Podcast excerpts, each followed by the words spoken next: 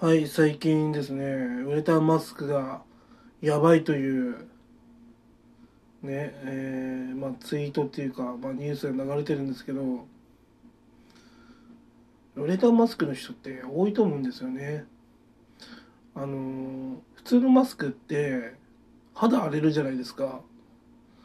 肌が荒れて、そこからウレタンマスクにしてる人もいると思うんですよ。まあ、私ウレタンマスク、その、なんだ肌が荒れるのでウレタンマスクにしたら肌荒れが治ったのでもうウレタンマスク以外使いたくないんですよね正直。でもなんか普通のマスクの方が安全だよみたいな。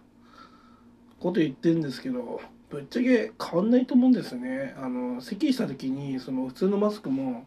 隙間から出るんでウレタンマスクとはあ俺ああんまり、うん、ほぼ同じだと思うんですよ。うん。ただなんかニュースとかなんか雑誌とかがウレタンマスク危ないとかなんで急に煽り始めたのかなってな疑問ですね。そこまでしてあのね下手に煽ってあの普通のマスクを買ってくれっていう風なことなんですかね。まあ確かに最近ねマスク買う人減ったなと思うんですよ。だってもういっぱいマスク持ってるから。だから要はウレタンマスクを持ってる人に普通のマスク買いなさいって言ってるようなもんなんだよね。うん。要は普通のマスクが売れないから困ってるんだよ、多分。だから売れたマスクを攻撃してる。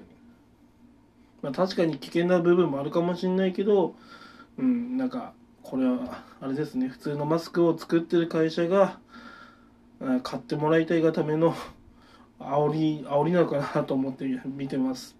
うん、急にねニュースとか雑誌で煽り続けてるのはおかしいってことですよ。以上です。